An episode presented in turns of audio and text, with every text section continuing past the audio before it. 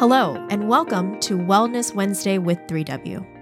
Wellness Wednesday is sponsored by 3W Medical for Women, a nonprofit medical clinic offering free of charge or low cost reproductive health services to women in the Seattle area, regardless of income or insurance status.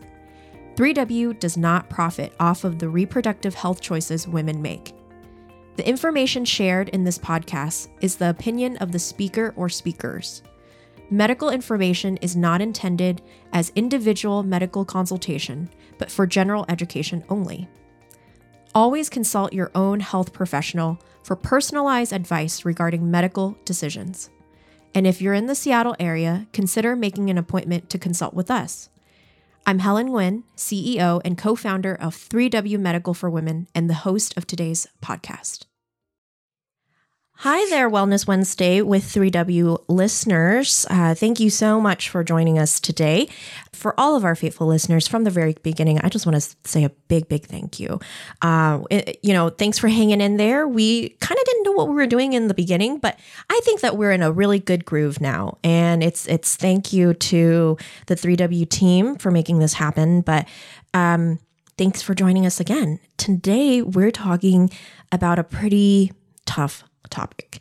Um, it seems like it seems like our podcasts just keep getting tougher with the topics that we're choosing, but I think that also means that um, we're hitting something that's really unique, that's really prevalent in in our community, um, and we're I'm just really excited to continue to talk about these topics because we really just want to serve. We want to serve the community.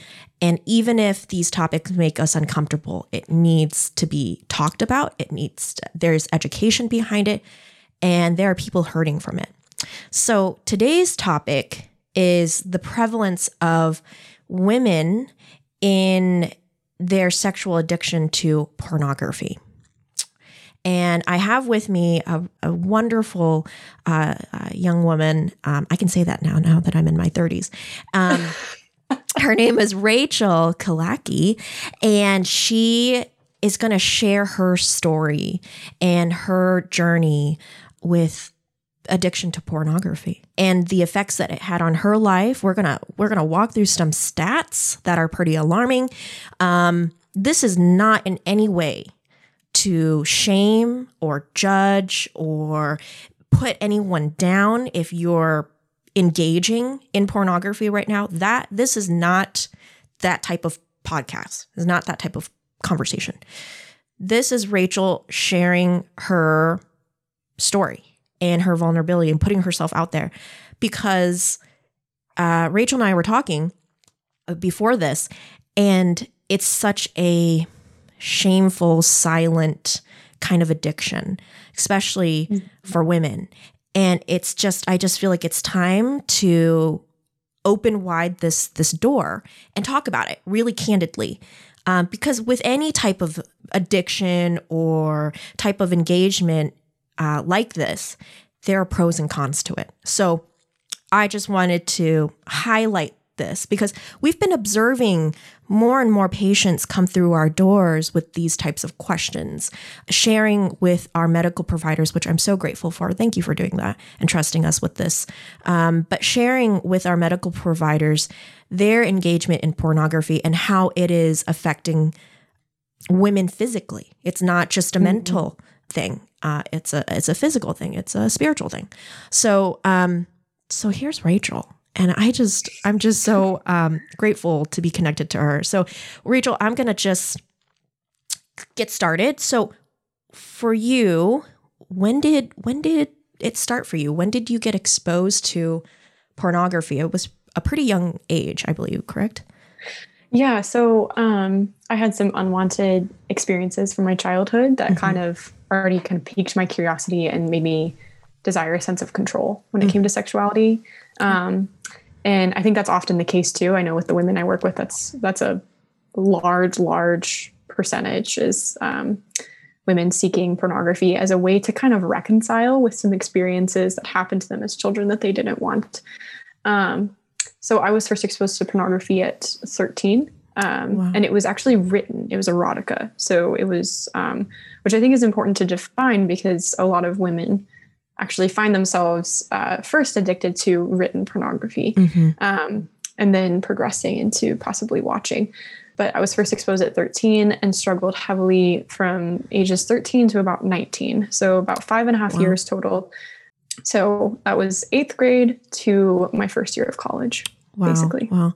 I see that's something so eye opening for me. I didn't even consider uh, erotic literature as porn. Yeah. And I think it's interesting because a lot of people don't, but pornography, by definition, is the extraction and portrayal of a sexual act for the sake of entertainment and arousal. Wow. right? When you think about that, uh, that can be written, that can be visual, that can be just an image, Yeah. um, that can be a video. You know, that can be multiple. It can be audio. There's audio as well, Mhm. um, solely audio. So I think it comes in many different forms, and we have to be honest about all the forms that are out there. Yeah. Yeah. Wow. Yeah. I didn't even consider that. God, it makes me think back of the things that I've read in my Right, Teen. right. It's everywhere. yeah and it's just like okay all right so um i you know to prepare for our, our conversation today i i just did some quick google searches uh and i ran Yes. across uh oh google um and i ran Yeah. across the american addiction center Mhm. and they had like a whole i want to like pages dedicated to women and their addiction to porn. And um, it, it, it said 76% of females between the ages of 18 to 30 years old watch pornographic material. Yeah. do you you know with the work that you do with women around our country is that is that true? Is that the kind of the age range that you're seeing Yes, a, a high concentration of our women are in that 18 to 30 age Mhm. range. I was actually telling somebody that earlier. That's a huge, um, a huge part of our work. Um, but I think, I mean, my youngest small group member is 17 and my oldest is 71.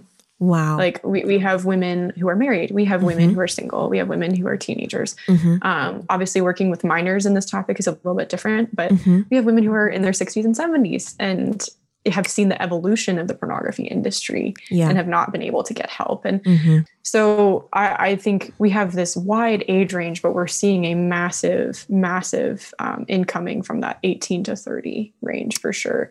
wow So yeah I agree with that. It's a it's a staggering statistic. It really yeah, is. it kind of like you know made me back up and go, whoa, that that's a Mhm. big that's a big number. And the and you know we we also have to consider these are just reported numbers. You know they Right, they're not right. capturing people that are not comfortable sharing that kind of stuff. So it could even be higher. It can, yeah, and it could mean it could mean you watched it once. It could mean you're an Mhm. addict watching frequently. Um, Mhm. It can mean all sorts of things, but it also makes you wonder why Mhm. People don't think this is a thing for women. When you see statistics like that, you're Mhm. like, how on earth? And I joke around that that at parties, like you know, when you have the regular conversation, you're holding the beer and you're like, oh, what do you do for work? And I'm Mhm. like, oh, I help women recover from porn addiction. What do you do? you know, it's like people either run away from me or or like have a lot of questions, you know. Um, Yeah. But more often than not, I get that like, oh, nice. I didn't know women struggled with that. oh you know, it's like a very, yeah, you know, there's a very limited understanding of of um, absolutely. of that. So statistics like that, you wonder why. You know. Yeah, and it wasn't kind of on my radar. I always thought it was a guy's issue, and it wasn't Sure, yeah. on my radar or even my staff's radar until recently, until we are seeing the effects of it the uh, on our predominantly female population of women that we serve. Um, that It just kept coming up in conversation, and um, you know, because we we give an hour of an appointment, we're not just treating the issue that they come in with. That Sure, we we're yeah. able to peel back and say, okay, what's what's the bigger issue here? Um, What's the con- motivator? yeah, that contributes to now a physical um, disease or a, a physical issue. So for you, Rachael, y- you know, you said you it started at a very uh, young age. Now, Mhm. how did it progress for you? You you started l- reading literature, but did it start now going on like Pornhub or something? Like where? Yeah. Where so did it I go? actually, I never. I and this is part of why I struggled to admit that I was addicted is because I never accessed a porn site. Ever. Mm. It was all on YouTube or other video streaming sites. Wow. I'm not kidding. Yeah, it, and the age restrictions on YouTube are so easy to bypass. Oh yeah. Um, but it was all there. There's there's deeply harmful and pornographic content on just Mhm. regular old social Mhm. media platforms. Mhm. I have friends who would get um, software that could block pornographic sites on their computers, and their addictions would continue because um, they could access it through Twitter and Mhm. Facebook. So there's, I, I think the um, the progression of of my struggle looked like first just literature that, and I found it through Pinterest. Um, Mm. it was fan fiction and that was how my first exposure happened and so i could easily access it through pinterest and then it progressed into into videos Mhm. and um, i think that's that's typical that's what i've seen a lot of um, in women that i work with is something about the written the literature Mhm. allows us to uh, use our imagination, be Mhm. creative, you know, like all of those things that women love to do when we're thinking about relationships, especially. You know, Sure. there's a certain investment that literature allows you to have. And so I think that's why it's very, very capturing of the female mind, um, Mm. especially in a pornographic sense. But yes, I did progress to videos. Mhm. Um, and yeah, again, accessed it without ever touching a porn site. Which is really horrifying, but that Wow. that's what made me think, oh, you know, I'm not actually struggling, is because I wasn't I wasn't on the regular sites. Yeah. When did you realize that it was a problem? I think, you know, it was gradual for sure. Um, I remember being a sophomore in high school and having this massive argument with a guy in my class on whether or not porn was ethical. Mhm. And I, you know, had a moral argument with this guy. And I remember being so angry and and recognizing afterward, like where where's my anger coming from? And Mhm. Mhm. that I was, in a sense, directed towards myself. Um, and it took me a few years to kind of grasp that. I think when I really saw um, how detrimental it was is when I recognized that like lust doesn't have boundaries.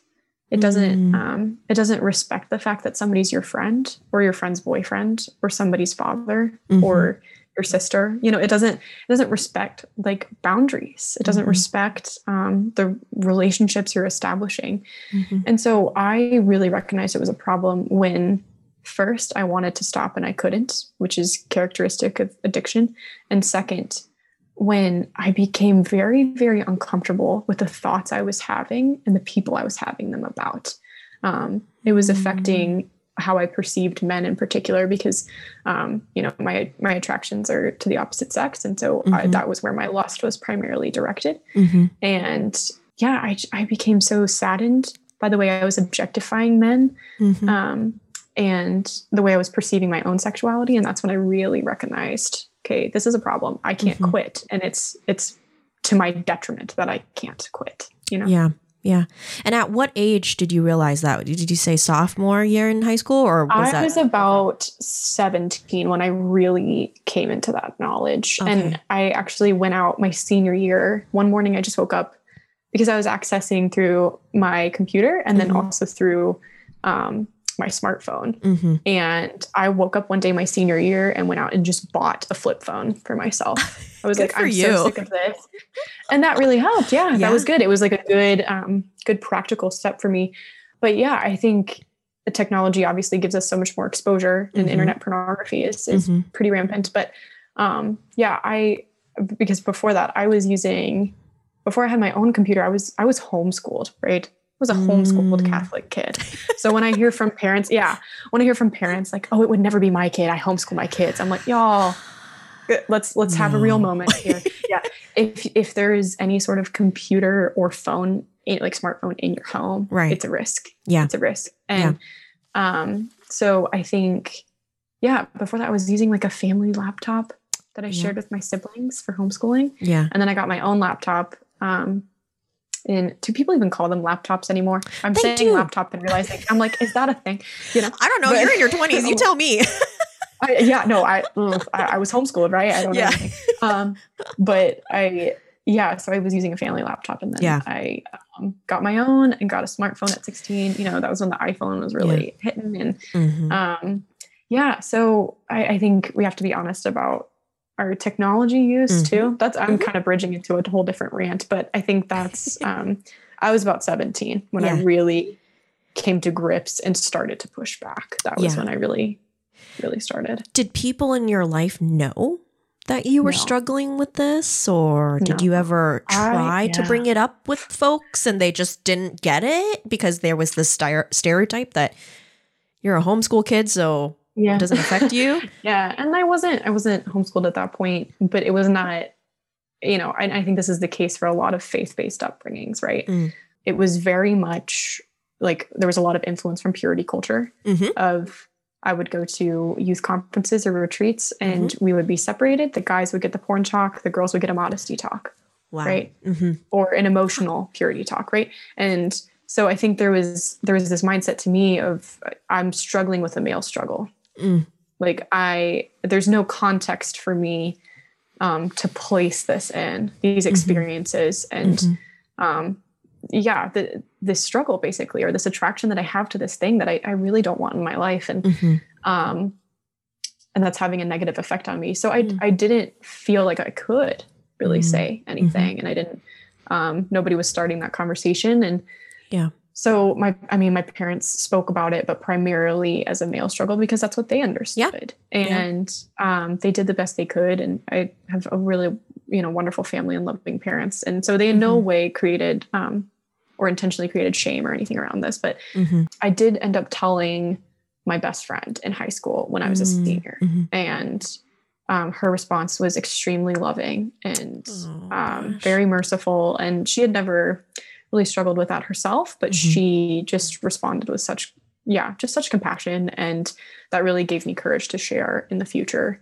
Um, Mm. I have too many women who come to me just so damaged from people's reactions when they Mhm. finally try to share. It can be incredibly shaming, and Yeah. if they get rejected on that first share, it can be really damaging in the long run. Yeah, I can.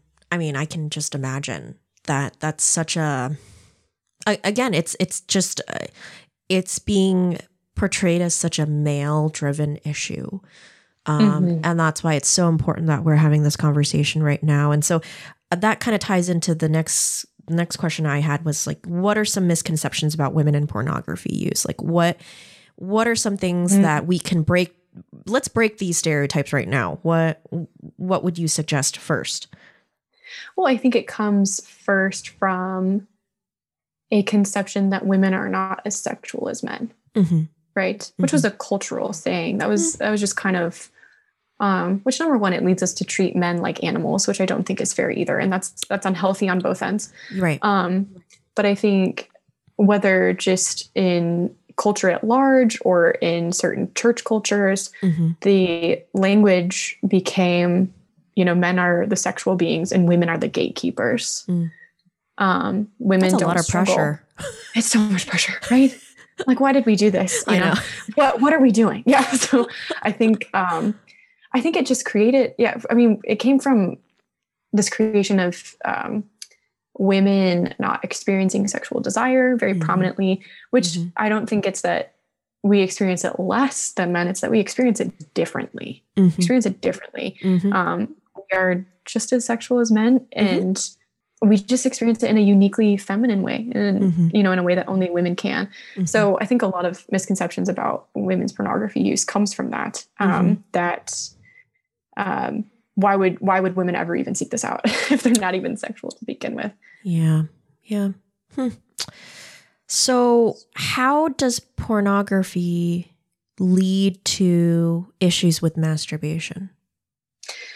Yeah. So, and it's interesting for me because I work obviously with, you know, um, dozens of, and dozens of women at this point um, where masturbation is actually the primary issue for them and not Wow. even pornography consumption. Okay. Um, they're, they're addicted to self pleasure. Mhm. Um, and sometimes there are several different avenues that can lead there. Obviously, pornography um, lends itself to desiring arousal and desiring completion, right, and Mhm. the release. And um, I never, I never had too much accompaniment of my addiction to pornography with masturbation. I Mhm. that was not where my struggle was primarily. Mhm.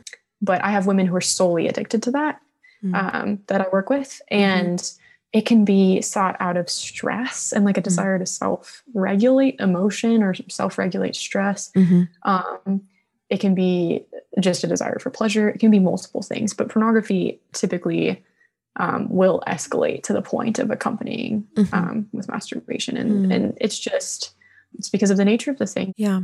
And and Rachael for for our listeners out there, you know, Rachael runs this amazing ministry actually. Um Mhm. and and Rachel, can you talk a little bit more about that because then it can give folks a little bit more context of you know what you're talking about, not just because you've Yeah. gone through it yourself. I'm sorry folks, I should have started with that. But like, um, who's this lady? yeah. Is And how does she know all these Yeah. things? Yeah. Um, but yeah, Um, can you yeah. can you just give us like a quick nutshell of like how many people are you how many women are you working with on a daily Yeah. basis and Mhm. i'm sure it's helping you heal um Mhm. as well as these women but i i just think it's a fantastic model um Thank you. yeah Thank you. I appreciate that. Um, yeah, so I run an organization called Magdala, and it is focused on helping women um, and accompanying women in their journey to recover from pornography, masturbation, and other unwanted sexual addictive behaviors. Mhm. Um, so we run virtual small groups Mhm. and with a curric- or a curriculum that um, we've developed. Mhm. And so we're not a 12 step group. We're not like sex, um, sex addicts anonymous Mhm. um, or something like that. Um, we are kind of our own thing, which Mhm. is, which is nice. Um, but yeah, we're faith based. So um, we're Catholic, but Mhm. um, I get, I get women from all different faith backgrounds, which has just been a joy. And Mhm. yeah, so we run primarily our small groups and we have over 30 in operation now. Um, we started last March, so March of 2021 um, is when I got like a little kick to the pants to go ahead and start it from somebody um, who, you know, is very trusted in the um, anti-porn kind of industry. And um, he was like, this is such a need and you Mhm. have a story and you have a passion for this and you need to go ahead and do it. Mhm. And I was like, okay. and I, you know, went on Squarespace and designed a website and was like, I'll do a blog and podcast and start virtual small groups. And, Yeah. I had run, I had run an in-person recovery group at my university Mm. when I was about a year or two into my own recovery Mhm. um, or into sobriety. And Mhm. so I felt like I was in a solid place and just the conversation was not happening for women. So I Mhm. started an in person recovery group and ran that for a year. And then um, went into full time ministry work after getting my master's. And then, yeah, now, um, now I do this and it's a That's joy. But amazing. we have, I think last week we hit over 400 women reaching out for help. So that doesn't mean they're placed in a small group, but over 400. I, I get probably seven to 10, sometimes a dozen reaching out a week. Um, wow I personally lead three virtual small groups. I'm obsessed with these women. Like it's, it's like sometimes like I my husband like waits for me to come out of like running a group because I'm just like yeeted. You know, I'm just like let's go. Like I just I love um I love encountering women in a place where they feel wounded and they feel ashamed of themselves and um Yeah. I, I love seeing women band together to become healthy. That's the Mm. joy of what I do. I think it's just women linking arms and being like, hey, um, you're being lied to about yourself right now. You believe lies about yourself. I believe lies about myself. It's if, if Mhm. it's not true for you, it's not true for me. And we can do this Mhm. together. Mhm. And it's just, it's so beautiful. Women are so good at creating community. And Yeah. so I love, I love the community that they're creating over there. But yeah, so it's called Magdala. Um, yeah, we're we're here for anybody who needs us. But you know, that's it's- so beautiful. it's been- Been, a wild ride. it's been a wild ride. Oh, you're just in the beginning, trust me. so, um, wow, that's that's beautiful. And I'm so I love the way you talk about it in the way that it's like it's women supporting women, it's walking Yep. alongside each other and partnering each other's well-being, holistic care, right? It's it's Yep. exactly what 3W tries to do here.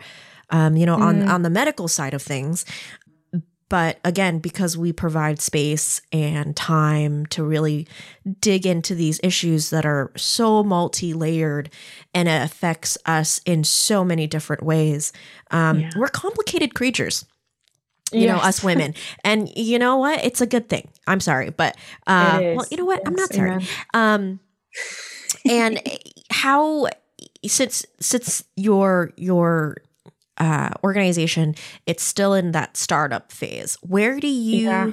where do you see it going um you know these women how do you know when they've graduated quote unquote from their addiction you know do they share that with you or is it a lifelong Mm. struggle you know kind of like for alcoholics and those that are chemical dependency kind of folks, it's it's a it's a lifelong thing. Do you do you Yeah. see this addiction kind of just being one and done once they've realized Mm-hmm. this and gone through the healing process like you have or or is this something lifelong? And I Yeah.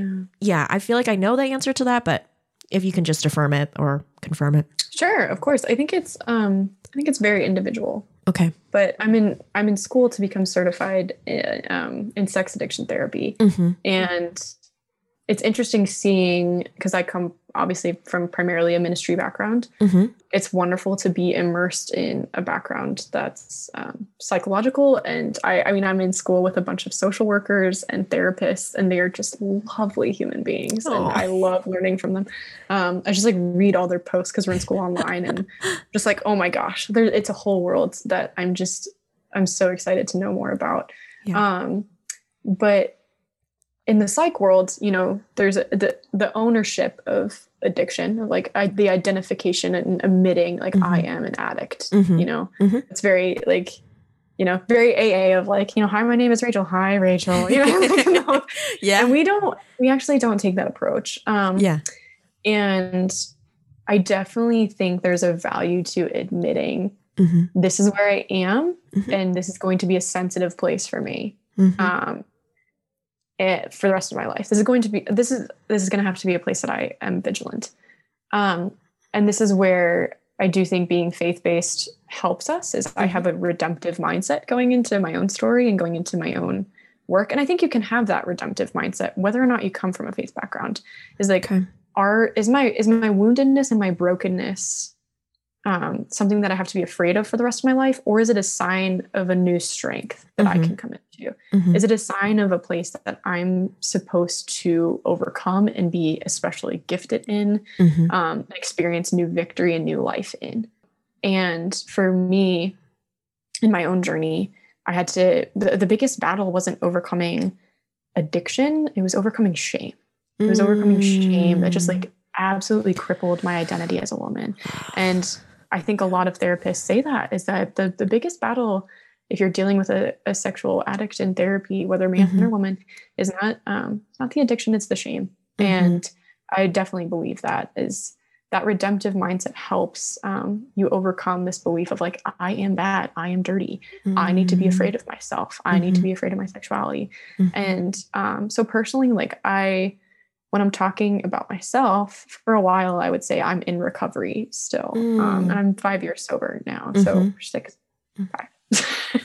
Should probably know my exact date, you know, but even that, you know, I, I don't, um, I choose not to, to say that anymore that I'm in recovery. I say I am recovered Mm. because I um, I just truly believe that um, yeah, healing is possible, and and many people do kind of have on and off struggles for the rest of their lives, and I need to be prepared to fall into that again. You know, Mm. I, and that's something that I'm vigilant about is like what could you know what could possibly lead me back there i Yeah. need to be aware of those triggers aware of the things that are sensitive for me aware of those wounds that led me there Yeah. um but um yeah no I, I don't know if that makes much sense but i just don't think No, we should yeah. identify with our flaws like we should Right. allow them to be there be present to them and non-judgmentally receive them you know Mhm. Mhm. but um i definitely don't identify with it and i think that's possible for all women Mhm. um it quite frankly somebody was asking me earlier because i'm giving a talk tomorrow at a retreat and they were like how do you how do you do that like how do you stay so like composed and professional when you're talking about this super embarrassing thing and i just kind of Hmm. when i'm talking about it now it feels like a drop in the ocean of my whole life it really does Mm. and i think we can feel that way about our experiences of brokenness our experiences of shame Mhm. um, we can eventually look at them and say like you know what i've grown so much and come so far that that's just a drop in the ocean of who i am yeah. you know Mhm. it's a stroke on the canvas it's Mhm. there but there's a whole beautiful picture here that i don't have to be afraid of i can embrace i can be happy about and you know that's a part of it See, Rachael, I think that's that's why some energy led us to each other because that is that's so beautiful the way you just put it.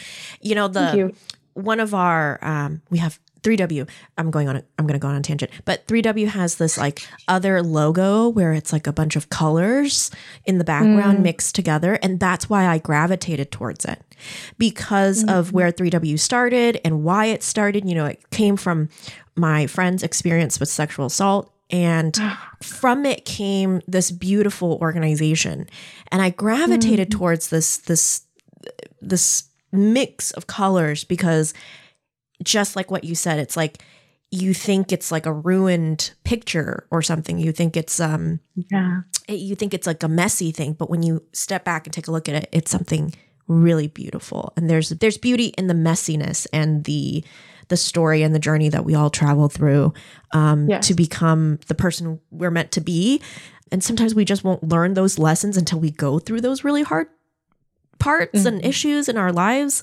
um so thank you for um affirming that and um, Yeah. seeing the beauty in the mess because Yeah, we're all absolutely. broken right we're all broken in some Oh. ways or another Oh gosh, I think that's one thing that I I just I love my job because, because um yeah, I would love to be paid full time for my job, but I love my job. I think yeah. that you know, there's that the startup life, you know. yes Um, but Yeah. I think there's, yeah, there's something about working um, in. I think you could probably say the same in reproductive health or sexuality. You know, Mhm. sexual issues. It's Mhm. like this is this is such a tender place for people. This is such a Mhm. tender place for women. You know, Yeah. such a tender place. Yep. Um, and walking with people in their brokenness in this area, it has just humbled me so much and just Mm. seeing like man don't we all just have our crap you know like don't yes we all like this is Yes. just not and looking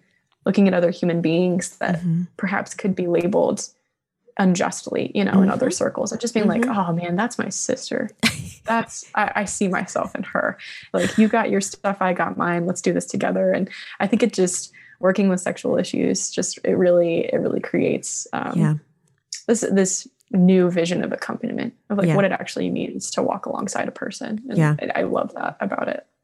and the importance of community and the importance of Mhm. like uh, one of the new phrases that we like to say around here is we want to be a girlfriend in your medical care and that's Yes. that's that's very much what you just said it's like how can i support you from another person that identifies very much with what you're going through and you're not alone you're not alone and it can be really scary and shameful um, but there is a light at the end of the tunnel and just keep Yeah. going keep going keep keep Yeah. healing and keep reaching out to beautiful um, organizations like yours for support so just thank you for what you do rachael um, Oh, thank you.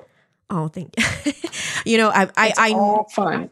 yeah, I know. I know what you mean. My um I just had a a quick meeting with a a donor, a very generous donor yesterday and they're like, "You are always so busy." And I was like, "Oh, I love it." it's so much fun. It's so much fun. I get to do this. I get to talk to folks like you. And I knew this was going to be a two-part podcast. So I I, I I'm going to wrap this one up really quick.